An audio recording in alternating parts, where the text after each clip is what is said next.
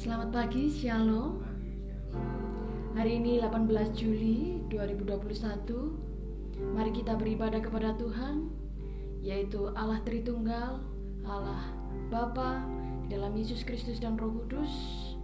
Sebab hanya Dialah yang setia menuntun setiap langkah kita hari lepas hari, hingga di masa yang akan datang juga kehidupan kekal.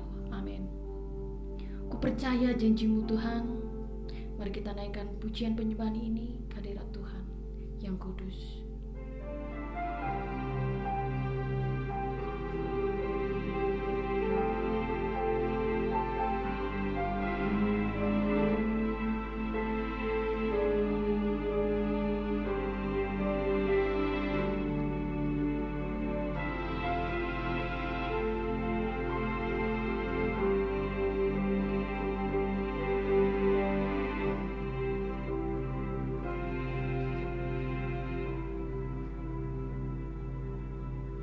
Saat ku hancur hati, ku datang padamu.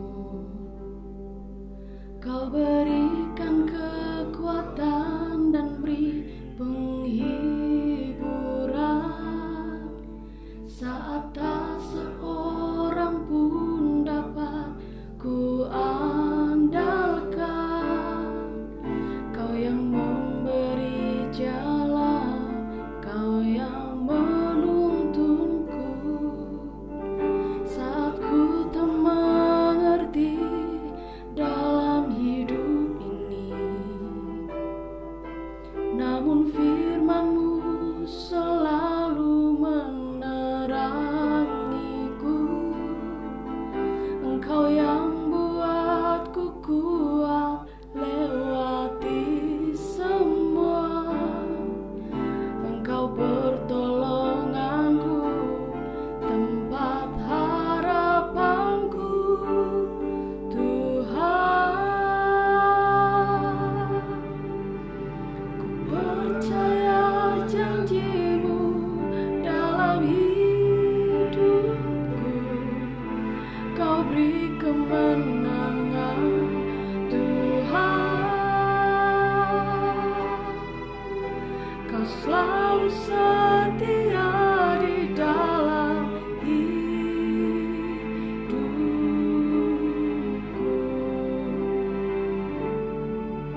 Kau berharga bagiku, Kaulah jaminanku dalam hidupku.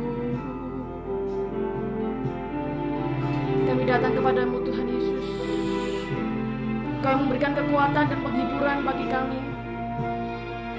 Amin. Saat ku hancur hati, ku datang padamu. Kau berikan kekuatan dan beri penghiburan.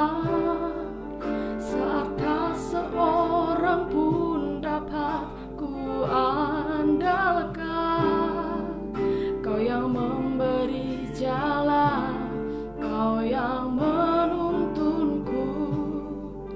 Saat ku tak mengerti dalam hidup ini, namun firman-Mu selalu menerangiku. Engkau yang buatku kuat lewati semua. Engkau pertolonganku, Engkau harapanku, Tuhan.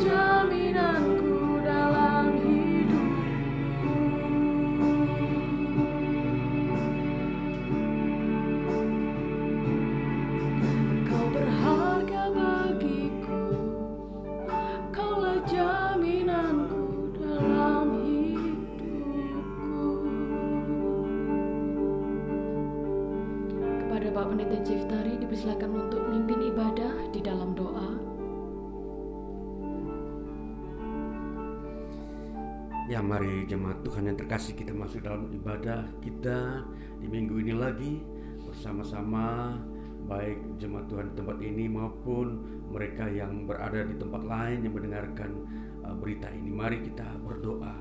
Ya Bapa, sungguh kami bersyukur kepadamu Allah kami dalam Tuhan Yesus Kristus dan Roh Kudus yang memberikan kami kekuatan jaminan kehidupan di dunia ini, bahwa kami dapat terus datang ke hadirat-Mu baik dalam kondisi yang begitu berat di sekitar lingkungan maupun kondisi-kondisi yang aman pada waktu-waktu yang lampau. Kami tetap bersyukur Tuhan bahwa Tuhan dapat menyediakan yang terbaik, bahwa kami sungguh sangat rindu menghampiri hadirat-Mu, memuji nama-Mu, bersekutu, merendahkan hati, duduk di bawah kaki salib Tuhan, mendengarkan firman-Mu. Maka biarlah hari ini Tuhan kasih-Mu membela, bahkan kuasa-Mu menopang kehidupan kami, sebagaimana apa yang kami rindukan sesuai dengan iman dan hati nurani kami. Kami ingin hidup dalam kemuliaan Tuhan. Berkat Tuhan turun atas kami dalam ibadah ini, dari awal pertengahan sampai pada kesudahannya. Itu terjadi dalam nama Tuhan Yesus Kristus. Haleluya, amin. Ya, firman Tuhan itu iya dan amin. Hanya firman-Nya lah yang menerangi jalan kita, sebab firman Tuhan itu kebenaran, sehingga kita tetap berjalan menurut kebenaran firman Tuhan. Dialah yang menuntun kita setia, menjaga dengan kuasa-Nya yang mulia. Kita naikkan pujian hanya di dalam nama-Nya. Mari kita bangkit berdiri.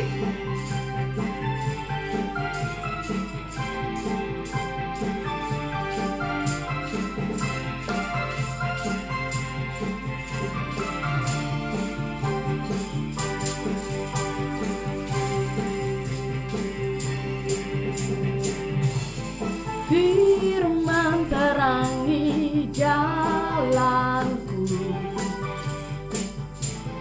perisai iman di setiap waktu, lindungiku dari segala, tak pernah ku ragu karena Dia bersamaku, setia menjaga dengan kuasa mulia.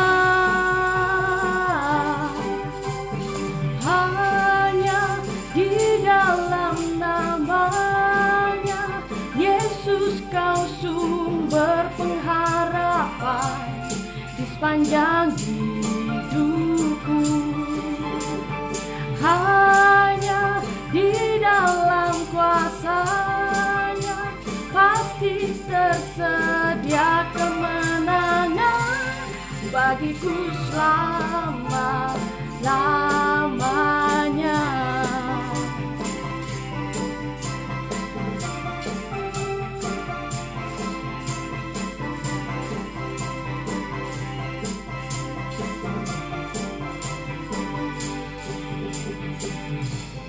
Kebenaran yang bebas selalu berikanku kekuatan, hadapi segala tantangan, tak pernah ku ragu karena Dia bersamaku, setia menjaga menjaga dengan kuasa mulia. Hanya di dalam nama-Nya, Yesus Kau sumber pengharapan di sepanjang hidupku.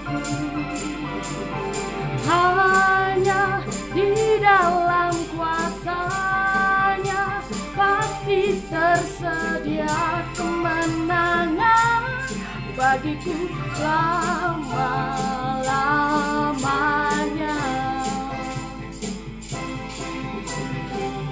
Dalam nama-Nya ada pengharapan, dalam kuasa-Nya kemenangan. Dalam nama-Nya Yesus Kristus, dalam nama-Nya ada pengharapan, dalam kuasa-Nya kemenangan.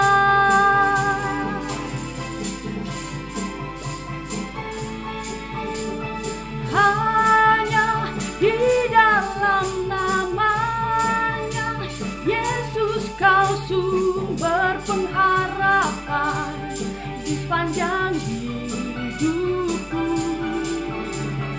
Hanya di dalam kuasa-Nya pasti tersedia kemenangan bagiku selama-lamanya.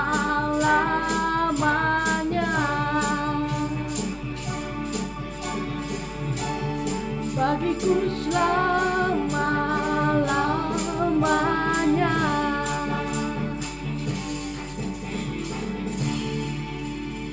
Amin. Saudara-saudari dipersilakan untuk duduk kembali.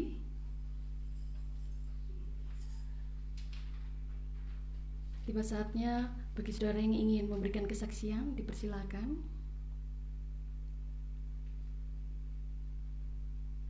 Ya, jika belum ada, mari kita menyambut kesaksian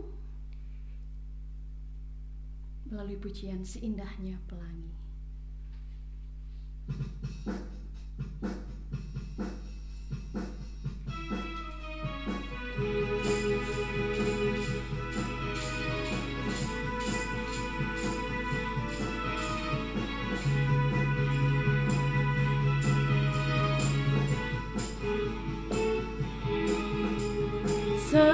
Seindahnya pelangi, secerahnya mentari, namun Kau yang terindah, hanya Kau yang termegah. Walau badai menghadang dan bumi pun bergoncang, namun Kau setia menjagaku selamanya. Sungguh nyata kasih-Mu di sepanjang hidupku. Dengan darah-Mu Kau tebus dosaku. Sungguh nyata kasih-Mu di sepanjang hidupku. Segenap hatiku hanyalah untuk-Mu. Sungguh nyata, nyata kasih-Mu di sepanjang hidupku. Dengan darah-Mu Kau tebus dosaku. Sungguh nyata kasih-Mu di sepanjang hidupku. Segenap hatiku hanyalah untuk-Mu. Segenap hatiku hanyalah untuk-Mu.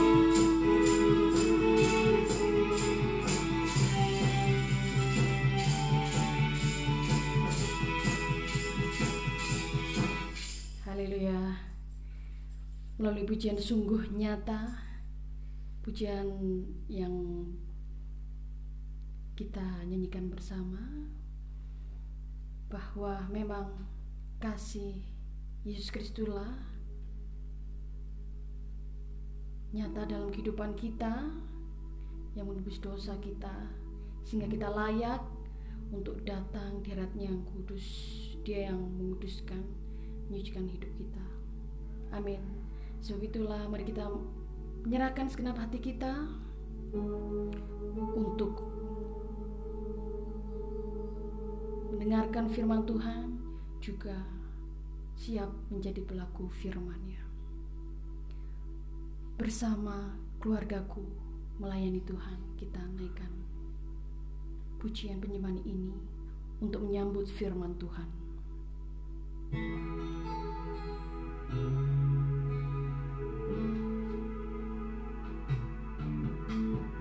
Kami datang di hadirat-Mu dalam satu kasih, dengan bersehati berjanji setia sampai akhir mengasihi-Mu, Tuhan. Kami datang, Tuhan, kami datang di hadirat-Mu dalam satu kasih, dengan bersehati berjanji setia sampai akhir mengasihi-Mu, Yesus. Bersama keluargaku melayani Tuhan, bersatu selamanya mengasihi Engkau, tiada yang dapat melebihi kasih-Mu ya Tuhan. Bagi kami Engkau segalanya. Bersama keluargaku, bersama keluargaku melayani Tuhan, bersatu selamanya mengasihi Engkau, tiada yang dapat melebihi kasih-Mu ya Tuhan. Bagi kami Engkau segalanya, bagi kami Engkau segalanya. Kepada Pak Pendeta Ciftari dipersilakan untuk memimpin doa dan menyampaikan firman Tuhan.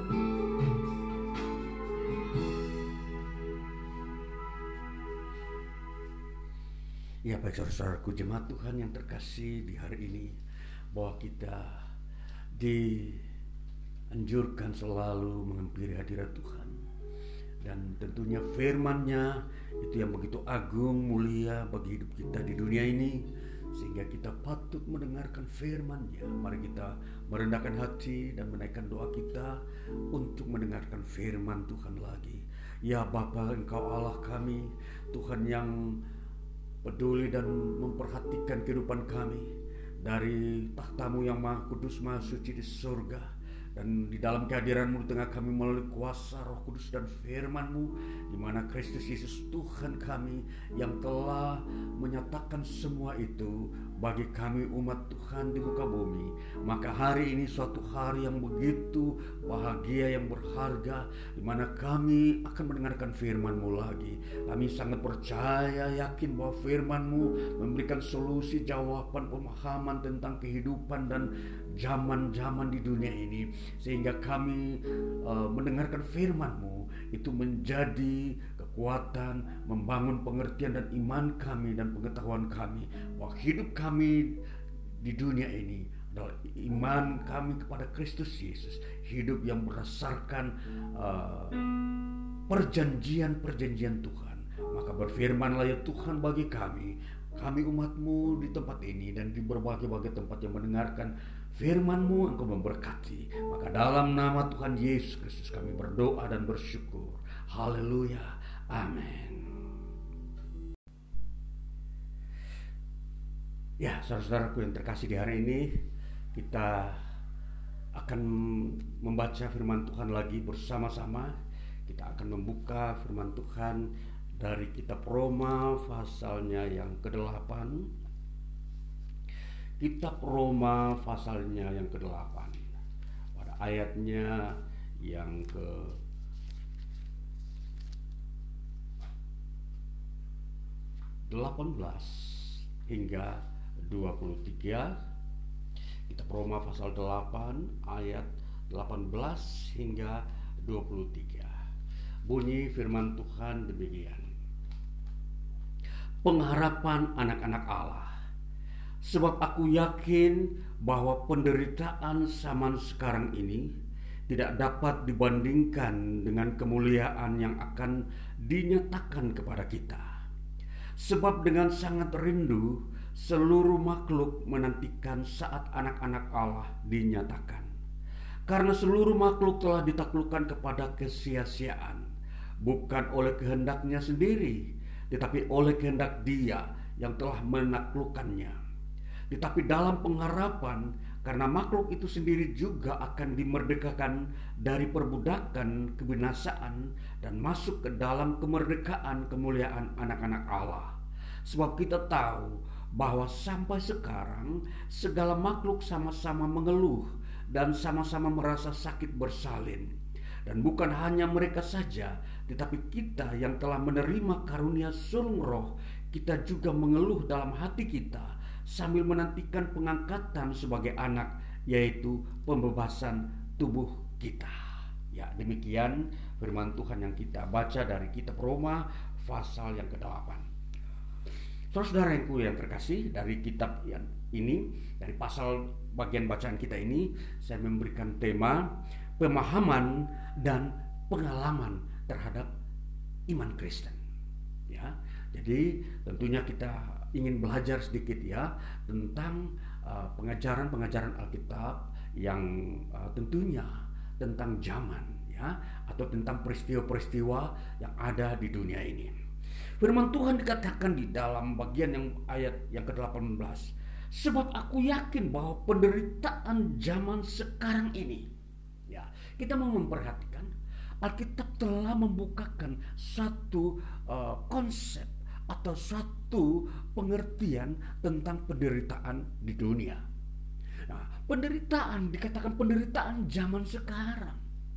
Di sini Rasul Paulus mau membukakan bahwa di dalam dunia ini, sepanjang dunia ini ada, penderitaan itu tidak pernah hilang. Ya, jadi dikatakan penderitaan zaman sekarang. Jadi dikatakan memakai kata zaman di sini adalah nun kairo. Artinya sepanjang dunia ada ini itu dikategorikan sebagai zaman sekarang. Sedangkan pada nanti ketika dunia baru atau keselamatan itu tiba, baru itu disebut zaman akan datang. Nah, jadi zaman sekarang ini artinya sepanjang bumi ini ada. Jadi tentunya setiap manusia mempunyai generasi, setiap mungkin 100 tahun ada pergantian generasi, ya. Ada generasi yang muncul baru. Ya, karena umur manusia kalau kita lihat rata-rata kita ambil 80 tahun. Maka kalau zaman itu pergantian, berganti, tentunya walaupun itu zaman berganti, itu tidak pernah merubah sifat zaman ini. Yang disebut sifat zaman ini adalah selalu diwarnai dengan adanya penderitaan. Nah, jadi kita harus tahu, sadar, dengan mempelajari Alkitab, kita akan mengerti kejadian-kejadian yang ada di alam ini. Kenapa harus terjadi ada bencana? Kenapa harus terjadi ada krisis? Kenapa harus terjadi adanya peperangan? Kenapa harus terjadi adanya penyakit? Ya, nah, jadi Semua kejadian-kejadian itu kalau kita soroti berdasarkan pengajaran Alkitab, firman Tuhan, maka kalau firman Tuhan berkata sepanjang zaman, mulai zaman sekarang ini istilahnya, penderitaan itu ada. Nah, jadi dengan kata lain, kalau kita membaca firman Tuhan, maka kita itu tidak akan kaget dan tidak akan gelisah atau bingung dengan apa yang disebut penderitaan. Ya, tentunya nanti kita akan melihat penderitaan yang seperti apa yang akan mewarnai kehidupan di dunia ini. Nah, jadi kita akan melihat dulu konsepnya bahwa sepanjang dunia ini ada, apa yang disebut penderitaan itu selalu ada. Ya, tidak ada bisa satu zaman manusia generasi berkata kami tidak pernah menderita. Kalau nanti zaman modern nanti berkata kami juga tidak pernah menderita. Manusia memang berusaha supaya tidak akan terjadi penderitaan di bumi ini. Dia bekerja keras, menambah ilmu pengetahuan, dia mencari teori-teori agar apa yang disebut penderitaan yang merupakan katakanlah tantangan atau momok bagi manusia itu bisa hilang. Ya, saudara-saudara, ini kita harus memang mengerti dulu apa kata Alkitab supaya semua kerinduan-kerinduan manusia itu tidak menjadi sebuah hanya obat-obat tidur atau bius, seolah-olah nanti ada suatu masa penderitaan itu nihil atau nol di dunia ini. Jadi ini dulu kita harus mau mengerti bahwa penderitaan itu telah menjadi bagian kehidupan manusia setelah manusia itu jatuh ke dalam dosa. Ya, setelah Adam jatuh dalam dosa, disitulah titik awal mulai penderitaan itu ada di tengah-tengah hidup manusia bahkan dunia ini. Nanti kita akan melihat lagi bagaimana bukan saja manusia yang menderita, tetapi seluruh makhluk hidup, baik hewan maupun tumbuh-tumbuhan, mengalami hal yang sama. Ya, jadi inilah yang kita mau memperhatikan, bahwa penderitaan ini yang harus menjadi pengetahuan. Jadi tema kita adalah pemahaman dan pengalaman terhadap iman Kristen. Bahwa iman Kristen memberikan pengetahuan bahwa penderitaan manusia di dunia ini karena dosa yang telah dilakukan oleh manusia itu menjadi bagian kehidupan seluruh makhluk hidup di muka bumi. Jadi ini pengetahuan yang disampaikan, diajarkan oleh iman Kristen. Sehingga ketika kita percaya kepada Kristus Yesus, kita tidak salah mengerti bahwa kalau percaya kepada Kristus lalu secara otomatis kita yang masih ada di dunia ini tidak akan mengalami penderitaan. Ya, jadi itu tidak benar.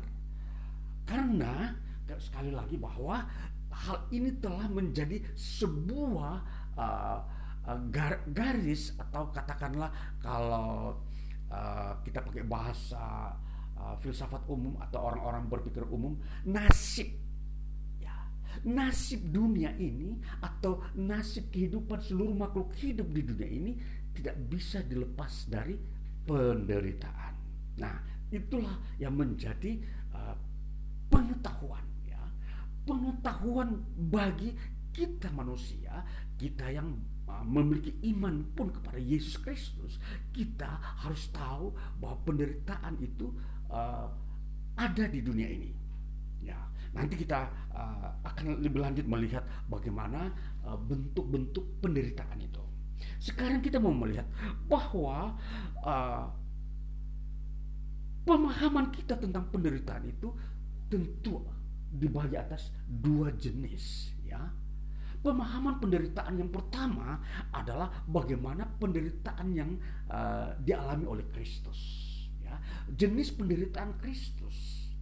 Jadi ini kita telah ada di dalam fase di mana Kristus ada di bumi, itu Alkitab menampilkan penderitaan Kristus. Nah, penderitaan Kristus ini di dalam kita mau memperhatikan perhatikan bagaimana Kristus datang ke dunia ini, dia pun mengalami penderitaan, ya, dan penderitaan yang dialami secara fisik atau manusiawinya Kristus itu diperlihatkan dalam bentuk kesengsaraannya di dalam memikul dosa, ya. Di sini kita melihat klimaks daripada penderitaan Yesus Kristus itu terlihat ketika dia disalib, ya. Jadi di sini penderitaan ini tentunya sakit adanya, tubuh ini sakit karena mengalami atau dihukum melalui deraan-deraan, pukulan-pukulan yang dilakukan oleh manusia. Nah, ini kita memahami dulu penderitaan ini. Jadi penderitaan Yesus ini yang harus difahami sebagai penderitaan untuk mengampuni dosa-dosa manusia. Atau dengan kata lain, bahasa yang kita pakai bahwa penderitaan yang Yesus alami ini bagaikan suatu kutuk yang dia ambil alih dari seluruh kehidupan umat manusia di muka bumi. Nah, jadi kalau kita membahas tentang penderitaan, maka dari titik ini kita harus sudah bisa memahami, menerima bahwa penderitaan itu ada. Jadi tidak ada suatu penolakan di dalam pikiran kita bahwa seolah-olah kalau kita di dalam dunia ini tidak boleh ada penderitaan, ya. Ini harus kita menerima dulu secara pengetahuan, pemahaman kita tentang kondisi penderitaan itu memang benar-benar ada di muka bumi, ada di tengah kehidupan seluruh makhluk hidup, baik manusia maupun hewan maupun tumbuh-tumbuhan. Nanti kita tidak bisa menguraikan tentang penderitaan-penderitaan yang lain seperti hewan maupun tumbuh-tumbuhan, tapi kita mau fokus pada penderitaan manusia. Nah, jadi di sini katakan bahwa penderitaan yang ada di dalam Kristus Yesus ini itu di dalam bahasa Yunani memang disebut patemata, ya. Dikatakan patema itu memang penderitaan, ya, penderitaan Kristus. Jadi di situ bahwa terlihat tubuh ini memang sakit, ya, karena melalui sebuah pukulan-pukulan, cercaan-cercaan yang dalam bentuk hukuman, ya. Itu diakibatkan karena hukuman yang telah dibuat oleh manusia sehingga menghasilkan suatu penderitaan, ya, pukulan hukuman yang dialami oleh Kristus. Nah, ini kita melihat bahwa hukuman yang dialami oleh Kristus bukan karena kesalahannya, bukan karena keberdosaannya, tetapi sebagai pemenuhan terhadap janji Allah bahwa Allah akan melepaskan manusia dari kutuk melalui penderitaan Yesus Kristus. Patemata, atau patema dalam kata tunggalnya penderitaan. Kalau patemata itu penderitaan, berarti penderitaan itu sudah berganda, ya, sudah berlipat-lipat. Nah, jadi di sini pemahaman kita tentang penderitaan ini bukan hal hal yang terlarang atau hal yang tidak boleh kita anggap itu tabu. Kalau kita membahas tentang penderitaan lalu kita membawa itu dalam kehidupan kita sebagai manusia, kita selalu berkata, jangan bahas penderitaan karena itu tabu. Kita kan semua sedang berusaha mencari sesuatu kesenangan. Nah, jadi saudara, penderitaan bukanlah sesuatu yang tabu di dalam Alkitab, bukan sesuatu yang rahasia, tetapi itu terbuka, nyata. Kalau kita sudah percaya Yesus, kita harus mengerti bagaimana Kristus hidup di dunia ini.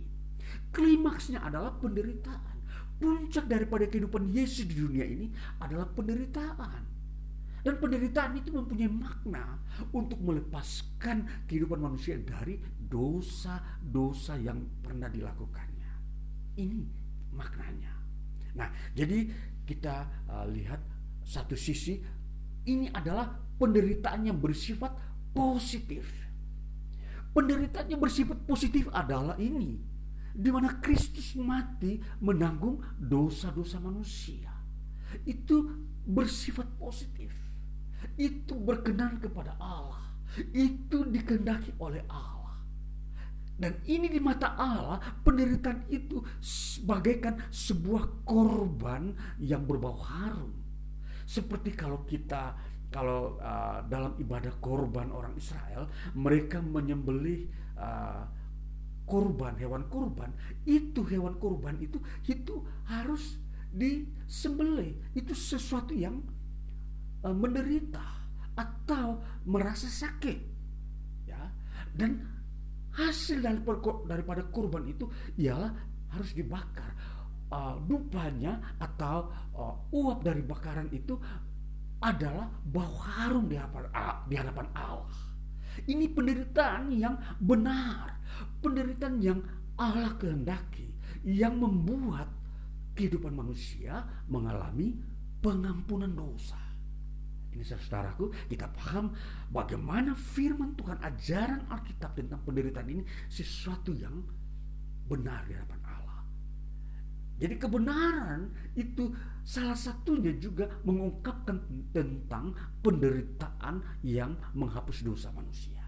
Jadi penghapusan dosa kita ini tidak dengan harga yang murah, mahal, karena melalui suatu penderitaan.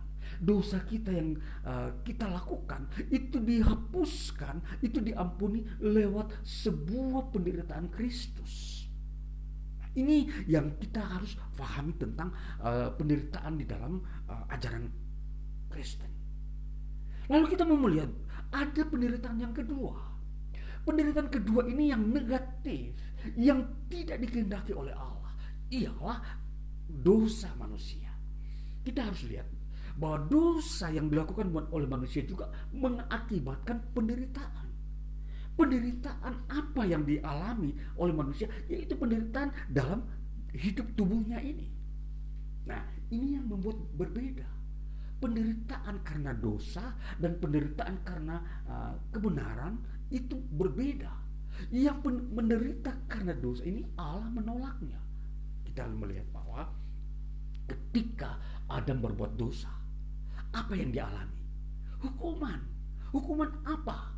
Hukuman ialah dia harus bekerja keras di luar Taman Eden sampai dia mati. Dan dia benar-benar sengsara, atau katakanlah dia ini memikul beban begitu berat untuk mendapatkan kehidupan, makanan dan minuman, mengolah. Nah, ini penderitaan seperti ini berbeda. Jadi sengsaranya manusia karena dosa ini kelihatan di sini. Mereka mati. Ya. Jadi dengan bekerja mereka menemukan kematian.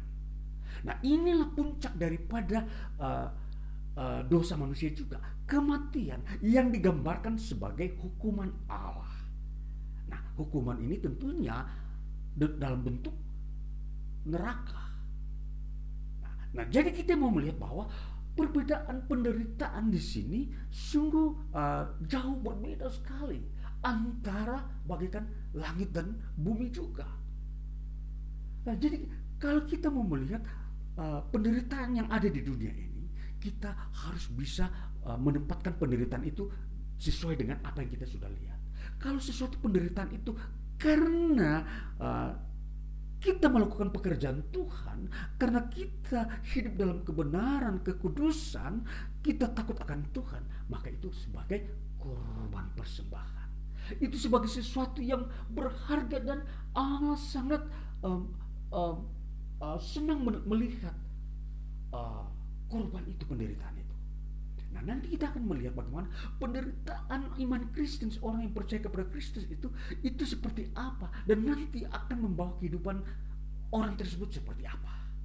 Nanti kita akan melihat seperti itu. Lalu kita mau melihat di dunia ini, tentunya semua manusia ada di dalam dunia ini. Inilah yang membuat adanya perbedaan-perbedaan penderitaan. Orang-orang yang percaya kepada Kristus Yesus di dunia ini tentunya ada di dalam bidang atau ada di dalam golongan di mana mereka telah dipisahkan oleh Allah sekalipun mereka tetap ada di dunia ini. Nah, kemudian orang-orang yang belum percaya kepada Kristus Yesus, mereka pun ada di dalam dunia ini. Tentunya semua orang yang ada di dalam dunia ini tidak pernah satupun yang belum pernah melakukan dosa. Semua orang telah berbuat dosa. Nah, itulah sebabnya dosa itu sebagai gambaran bahwa dunia ini adalah identik dengan penderitaan karena dosa itu. Nah, namun ketika Kristus telah datang ke dalam dunia, maka orang-orang yang percaya ini kepada Kristus Yesus telah mengalami kemerdekaan, pembebasan dari penderitaan yang karena dosa tadi, yang dikatakan di dalam bagian Galatia pasal 5 ayat 4. Di situ terlihat bahwa ada penderitaan-penderitaan karena dosa.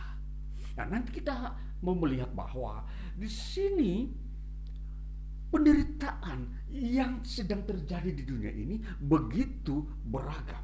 Nanti kita mau melihat di dalam 2 Korintus 1 ayat 5, kita mau melihat 2 Korintus 1 ayat 5 itu menyangkut penderitaan yang dialami oleh orang-orang percaya. Orang-orang yang telah percaya kepada Kristus, mereka mengalami penderitaan seperti Kristus alami. 2 Korintus 1 ayat 5 dikatakan seperti ini. Sebab sama seperti kami mendapat bagian berlimpah-limpah dalam kesengsaraan Kristus, demikian pula oleh Kristus kami menerima penghiburan berlimpah-limpah.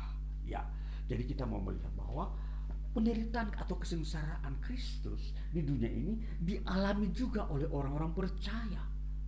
Ya, jadi apa, seperti apa penderitaan itu? Tentunya kalau kita memperhatikan Rasul Paulus, dia mengalami kesengsaraan, dianiaya oleh karena dia hidup takut akan Tuhan. Dia melakukan pekerjaan-pekerjaan Tuhan, hidup dalam kebenaran. Tetapi justru dengan demikian dia dibenci dan dianiaya oleh orang-orang yang tidak mau tunduk kepada Tuhan. Jadi ini salah satu kesengsaraan penderitaan Kristus yang ada di tengah-tengah orang percaya. Jadi kita harus sadari bahwa kalau kita mengalami hal demikian, itu adalah korban yang bau harum. Itu dikehendaki Allah. Kalau kita beribadah kepada Allah dalam Kristus Yesus, namun kita didera atau dicerca atau dihukum, itu bukan penderitaan karena dosa. Tapi itu penderitaan Kristus, itu mulia, itu berharga, itu bagaikan upah yang kita akan terima dari Allah pada masa dunia akan datang. Nah, jadi itu penderitaan itu ada di dunia sekarang ini.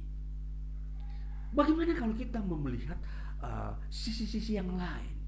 Penderitaan bagaimana zaman ini telah mengalami, atau dunia ini telah mengalami kehilangan kualitas kehidupan. Artinya sumber-sumber yang membawa kebaikan sudah semakin menipis. Sehingga banyak orang pun merasa berbuat baik dan benar itu seolah-olah langka. Seolah-olah itu bukan zamannya. Berbuat benar, berbuat jujur, berbuat suci itu tidak dibutuhkan oleh dunia ini. Ini yang kita mau melihat dampak-dampak daripada dosa, penderitaan yang telah mendunia. Dan inilah yang mengakibatkan penderitaan itu semakin global, semakin meluas, menguasai seluruh makhluk hidup. Makanya dikatakan pada ayatnya yang ke-19 dikatakan, sebab dengan sangat rindu seluruh makhluk menantikan saat anak-anak Allah dinyatakan. Ayat 20, karena seluruh makhluk telah ditaklukkan kepada kesia-siaan, bukan oleh kehendaknya sendiri, tetapi oleh kehendak Dia, yaitu Allah yang telah menaklukkannya. Ya, nanti kita lihat di sini bahwa disinilah kondisi ya penderitaan seluruh makhluk. Apa yang terjadi dengan seluruh makhluk?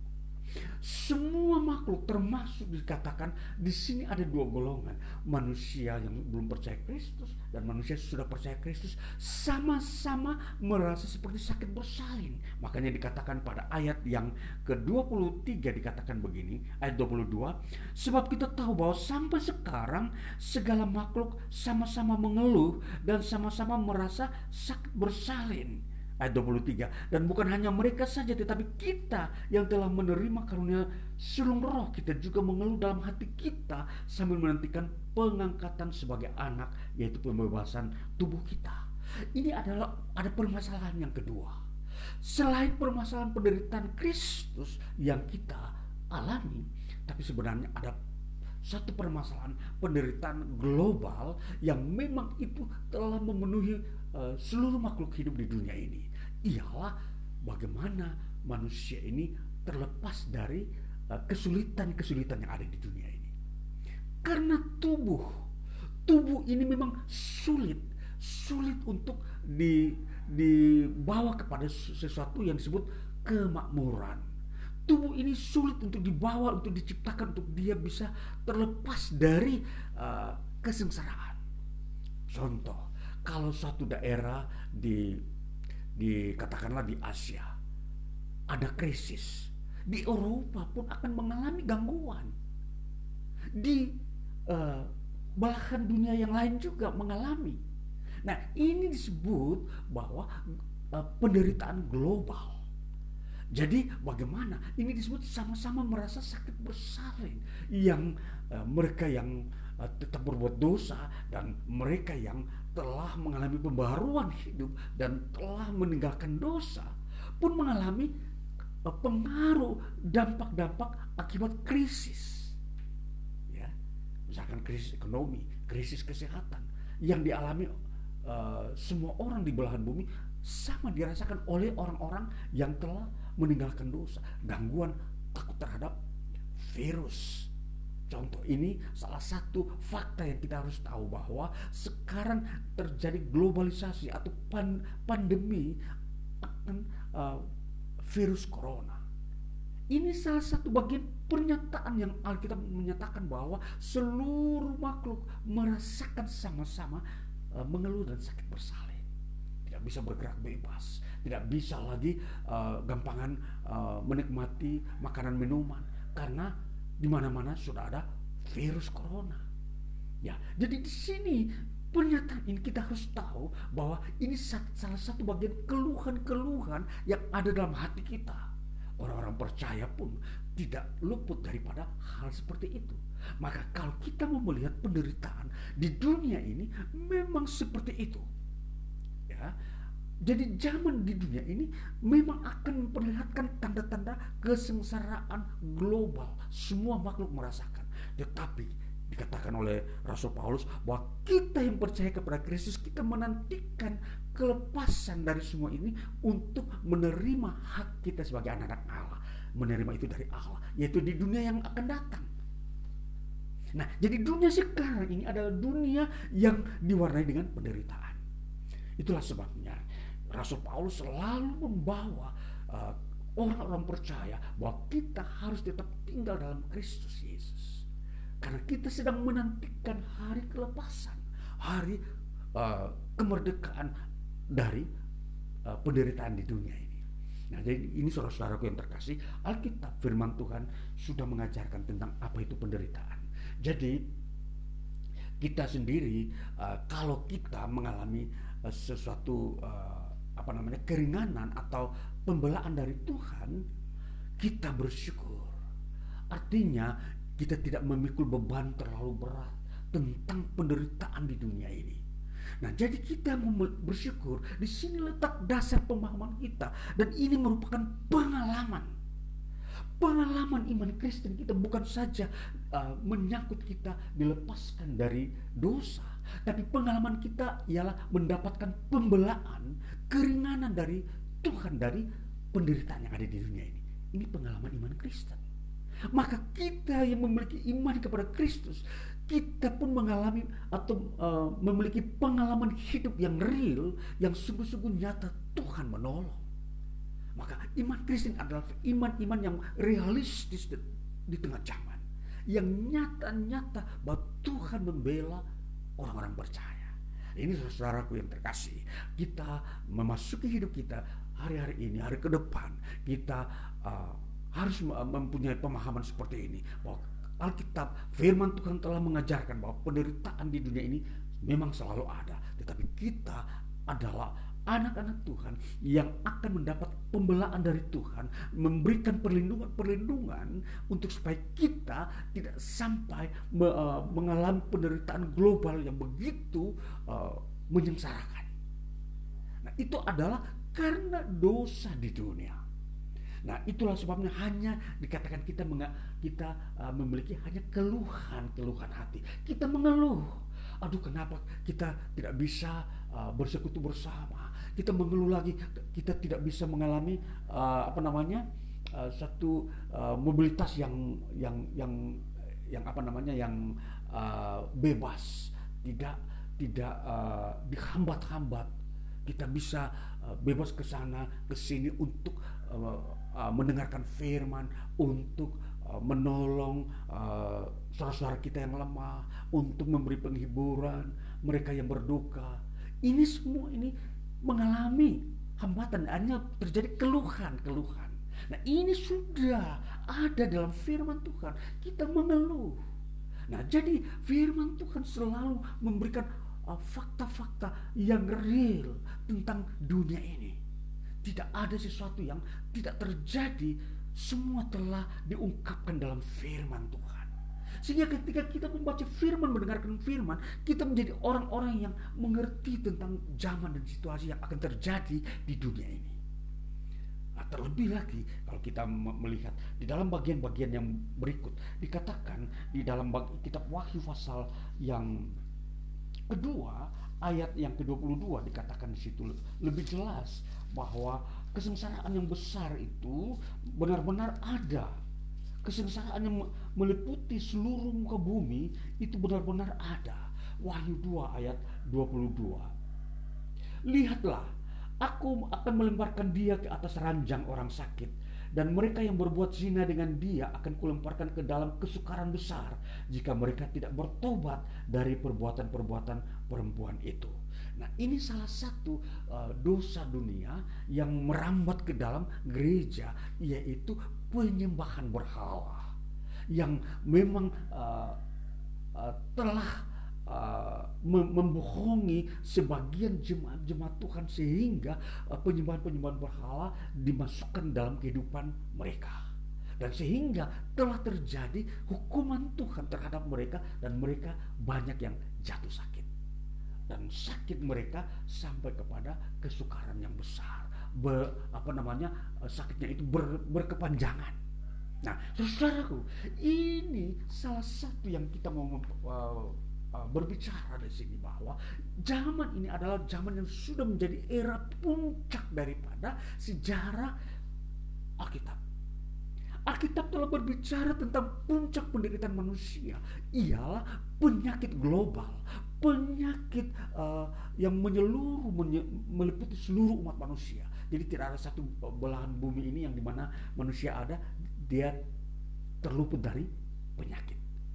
Tidak ada. Semua manusia di belahan bumi manapun, di pedalaman, di kota, di desa, di pesisir pantai, semua mengalami. Jadi ini bagian daripada klimaks era sejarah manusia dan sudah digenapi oleh firman Tuhan. Nah, makanya kita mau melihat penderitaan ini sebagai puncak sejarah. Kita harus tahu, Yesus berkata, tanda-tanda akhir zaman adalah semua ditandai dengan penderitaan, perang, kelaparan, penyakit sampar, dan semua tanda-tanda penderitaan. Makanya kalau ada orang bermimpi tentang kemakmuran, itu sesuatu yang keliru. Kemakmuran itu hanya bagaikan mimpi satu malam. Dia hanya makmur dalam beberapa tahun, kemudian diganti dengan kesengsaraan dan krisis. Maka dikatakan di dalam memahami kehidupan ini, kalau hanya berprinsip kemakmuran menjadi tujuan utama, maka banyak manusia akan menyesal. Dan mereka tersesat dengan pikiran mereka yang salah. Jadi kalau kita mau memperhatikan, banyak orang beranggapan, katakanlah ada seorang filosof bernama Epikuros, dia berkata bahwa pada zaman eranya dia hidup, dia berkata bahwa hidup manusia ini hanya yang menyenangkan saja. Harus manusia berusaha mencari hal-hal yang menyenangkan saja, yang sukar-sukar, yang sengsara harus ditinggalkan, harus ditolak. Maka ini membuat manusia menjadi manusia yang bermimpi. Karena yang menyenangkan itu sesungguhnya tidak ada, diupayakan supaya ada. Padahal kesengsaraan justru lebih banyak daripada menyenangkan. Nah, jadi di sini kita mau melihat bahwa dengan memahami tentang penderitaan itu akan membentuk iman kita, bahwa kita akan menerima realita bahwa Tuhan memberikan kita kekuatan. Jadi kesengsaraan itu ada, tetapi terlebih daripada itu kita menerima pembelaan dari Tuhan untuk kita bisa menanggungnya, untuk kita tidak jatuh dan tidak merasa putus asa, bahkan kehilangan harapan.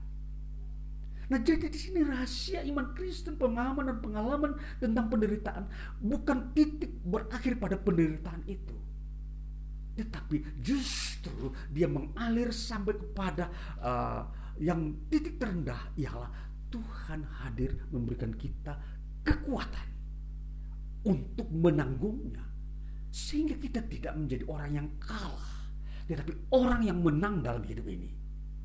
Inilah pengetahuan dan pengalaman iman Kristen. Ini yang harus kita ketahui.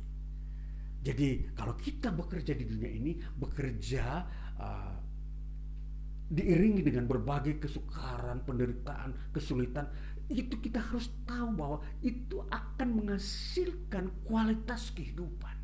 Itu akan kita melihat hidup kita akan berhasil berkenan kepada Allah. Kita akan menghasilkan produk-produk yang baik kalau kita bekerja di atas dasar kesukaran, kesulitan, dan banyak pengorbanan. Jadi kita tidak adalah anak gampangan, gampang-gampang bangun tidur tahu-tahu kesuksesan datang, bangun tidur tahu-tahu kemakmuran datang. Tidak, kemakmuran itu datang lewat sebuah kesukaran, lewat kesulitan yang kita kerjakan. Jadi kemakmuran yang dihasilkan itu bukan kemakmuran yang fana, bukan kemakmuran yang bermimpi, tapi kemakmuran yang kekal, kemakmuran yang ditandai dengan sukacita, damai sejahtera yang tidak pernah diketahui oleh dunia ini. Kemakmuran yang datang dari surga, kemakmuran yang diisinya adalah kasih, sukacita, damai sejahtera. Di dalamnya ada berkat-berkat yang Tuhan sediakan secara kecukupan. Kecukupan menurut Tuhan, tetapi menurut dunia itu merupakan kelimpahan. Kalau Tuhan berkata cukup, itu bukan berarti ketika dibawa ke dunia ini dia pas-pasan.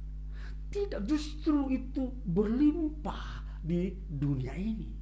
Maka di dalam pemahaman-pemahaman dan pengalaman Kristen ini kita harus tahu, kita bisa mengerti kehendak dan pikiran Tuhan tentang kehidupan di dunia ini. Jadi kalau ada kesengsaraan, penderitaan, jangan menilai itu negatif. Itu merupakan bagian kerajaan Allah. Kalau dosa, memang penderitaan itu neraka. Tetapi kalau kita di dalam Kristus, penderitaan itu adalah bagian daripada karakter kerajaan Allah. Kerajaan Allah selalu datang dengan kebenaran. Kebenaran itu tidak otomatis terbentuk kalau tidak melalui suatu kesengsaraan. Kristus mati di kayu salib, itu sengsara, tetapi itu benar. Menghasilkan kebenaran ialah pengampunan dosa. Allah langsung mengampuni dosa-dosa manusia. Kita ini adalah hasilnya. Kita dapat mengenal Allah dengan baik. Kita dapat bersekutu dengan dia, berdoa. Itu karena hasil kebenaran. Nah, ini saudara-saudaraku yang terkasih, kita harus memahami bagaimana ajaran Alkitab, bagaimana Tuhan memberikan kepada kita tentang penderitaannya. Saudaraku yang terkasih, kalau kita mau melihat bagaimana hasil daripada kesengsaraan itu sendiri, di dalam Roma pasal 8 tadi dikatakan kesengsaraan kita itu tidak hanya berakhir pada kesengsaraan, ya. Dalam Roma pasal 8 ayat 22 dikatakan 21 mulai, tetapi dalam pengharapan karena makhluk itu sendiri juga akan dimerdekakan dari perbudakan kebinasaan dan masuk ke dalam kemerdekaan kemuliaan anak-anak Allah. Ini dikatakan kemuliaan. Setelah penderitaan maka diganti dengan kemuliaan. Dan ayat 18 sudah memberikan pembahasan seperti ini. Sebab aku yakin bahwa penderitaan zaman sekarang ini tidak dapat dibandingkan dengan kemuliaan yang akan dinyatakan kepada kita, yaitu hidup kekal. Nah, inilah yang kita harus pahami. Pengetahuan iman Kristen kita bahwa kita harus bisa memahami bahwa kemuliaan yang akan kita terima dari Tuhan itu jauh lebih besar, bagaikan jaraknya antara bumi dan dengan langit.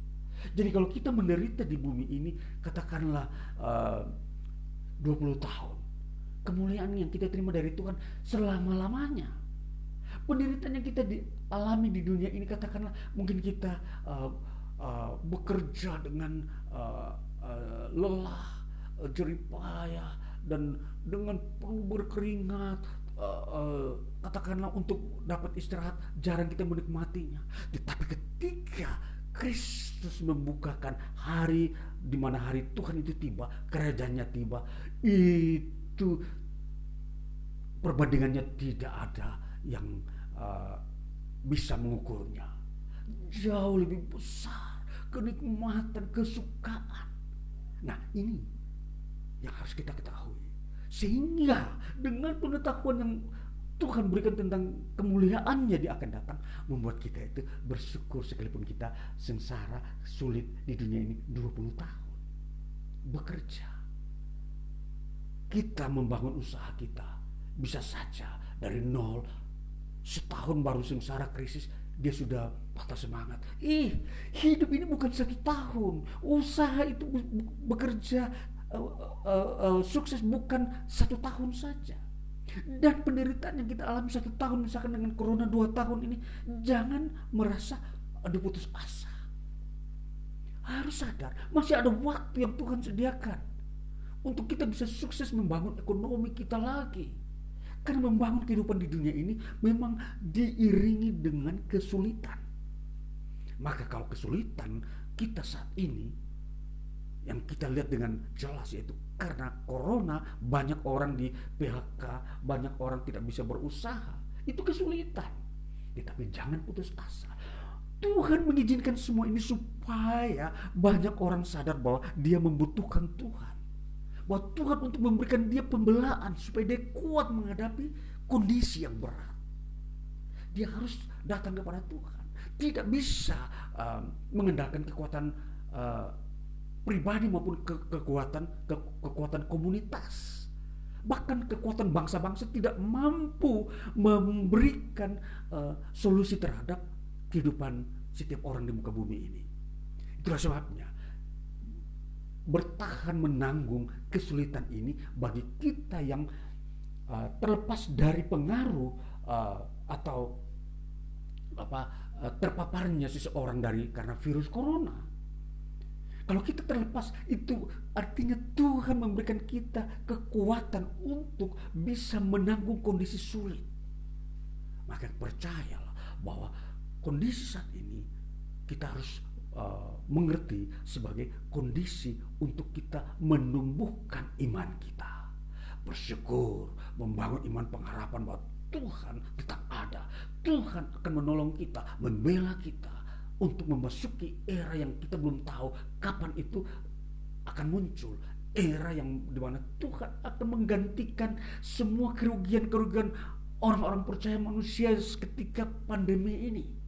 Tuhan bisa buat mujizat, bumi ini dibuat oleh Tuhan untuk memberikan penghiburan kepada mereka yang bertahan, tetap bersyukur dalam kondisi yang berat. Ini saudara, kita mendengar firman Tuhan ini untuk supaya kita tetap percaya, karena Tuhan berfirman, Tuhan bekerja di dunia ini bukan tanpa alasan, tetapi mempunyai makna untuk membangun kehidupan berkualitas. Iman kepada Kristus Yesus itu semakin bertumbuh di dalam diri kita, sehingga kita nanti akan bangga di hadapan Tuhan ketika kita sudah dapat menanggung satu penderitaan global ini, yang merupakan bagian juga daripada penderitaan orang-orang percaya. Ini saudara-saudaraku yang terkasih, firman Tuhan bagi kita bagi hari ini untuk mengerti pemahaman dan pengalaman iman Kristen. Firman Tuhan bagi kita untuk membawa kita masuk dalam dunia iman Kristen lebih dalam, lebih kaya tentang karya Tuhan, lebih fakta real tentang bagaimana Tuhan itu ada di bumi, di dalam menyatakan dirinya dan kasihnya kepada umatnya. Bahkan semua manusia dikasihinya agar mereka bertobat dan datang kepadanya. Demikian firman Tuhan bagi kita supaya kita semakin mengerti firman Tuhan, kehendak Tuhan bagi hidup kita hari ini terus sampai selama-lamanya. Kita berdoa dan mengucap syukur, kita memberi respon, dan kita harus memulai langkah selalu dengan iman hidup ini. Mari kita berdoa masuk dalam doa syafaat kita.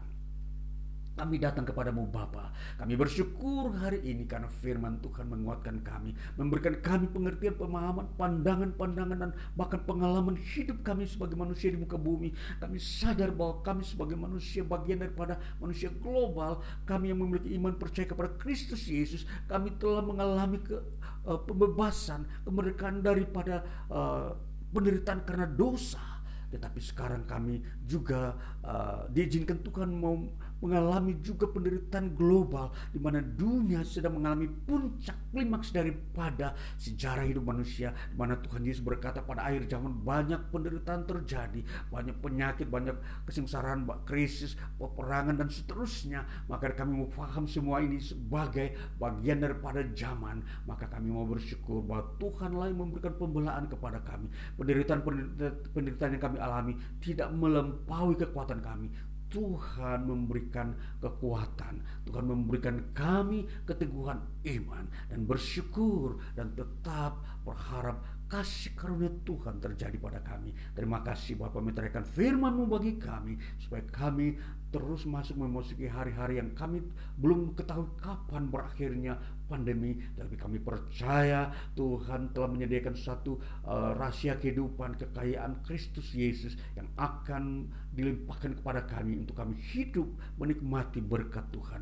Maka hari ini Tuhan memberkati setiap orang percaya yang mendengarkan firman-Mu, berkati mereka dalam kehidupan pribadi, rumah tangga, di mana mereka berada dan tinggal di kota, di belahan bumi manapun. Mereka yang mendengarkan firman-Mu hari ini, Tuhan melawat mereka dan memberikan berkat-berkat-Mu, mujizat-Mu tetap ada. Dan kami sangat percaya bahwa kasih karunia Tuhan itu melampaui akal manusia. Maka kami tetap menjalani hidup ini dengan anugerah Tuhan. Kami percaya kalau kami mengalami kesukaran, suatu waktu Tuhan menggantikannya dengan karunia damai sejahtera, kemakmuran dari surga, kemakmuran yang dari Tuhan sendiri, yaitu damai sejahtera, sukacita, dan berkat-berkat jasmani yang memenuhi hidup kami di dunia ini sambil kami menantikan kedatangan-Mu Tuhan Yesus kedua kali. Terima kasih Bapa, Engkau juga mengampuni segala kesalahan-kesalahan kami, dan juga Tuhan melawat setiap orang yang belum percaya kepada firman-Mu. Mereka belum menerima Kristus, belum mengakui Kristus sebagai Tuhan dan Juru Selamat manusia. Maka lawat mereka sehingga mereka sadar dan memahami bahwa mereka membutuhkan Juru Selamat untuk melepaskan manusia mereka dari kesukaran besar di dunia ini. Kami bersyukur firman-Mu ini, Engkau bekerja berdasarkan firman-Mu, sebab Engkau telah berfirman maka itu akan terjadi di segala zaman. Tuhan, kami bersyukur. Maka hari ini kami menyerahkan hidup dan pelayanan kami aktivitas kerja kami, di mana kami bekerja, apapun yang kami kerjakan di rumah maupun di ladang, di tempat-tempat bisnis, di kantor, di baik itu pun di laut, di mana orang-orang yang mencari nafkah. Tuhan begitu banyak kehidupan yang harus dicari, diraih oleh setiap orang. Maka Tuhanlah yang berdaulat, yang mengatur setiap orang untuk mendapatkan kehidupan. Maka kami percaya Engkau Tuhan yang penuh kasih, yang tetap bekerja di dunia ini, membuka sumber-sumber kehidupan, sehingga akan memenuhi kehidupan kami umat-Mu, orang-orang percayamu di muka bumi untuk hidup.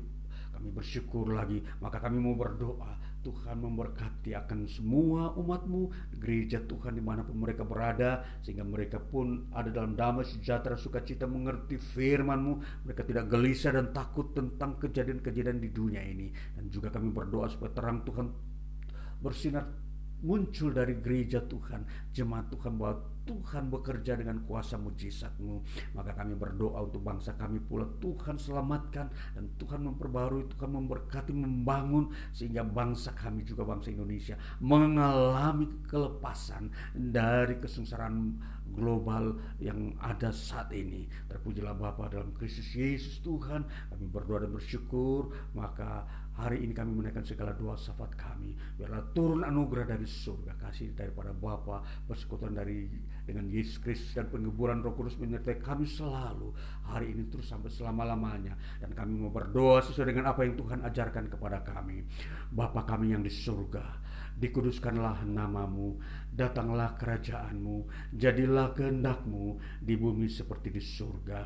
Berikanlah kami pada hari ini makanan kami yang secukupnya, dan ampunilah kami akan kesalahan kami, seperti kami juga mengampuni orang yang bersalah kepada kami, dan janganlah membawa kami ke dalam pencobaan, tetapi lepaskanlah kami daripada yang jahat, karena Engkaulah yang punya kerajaan, kuasa, dan kemuliaan sampai selama-lamanya.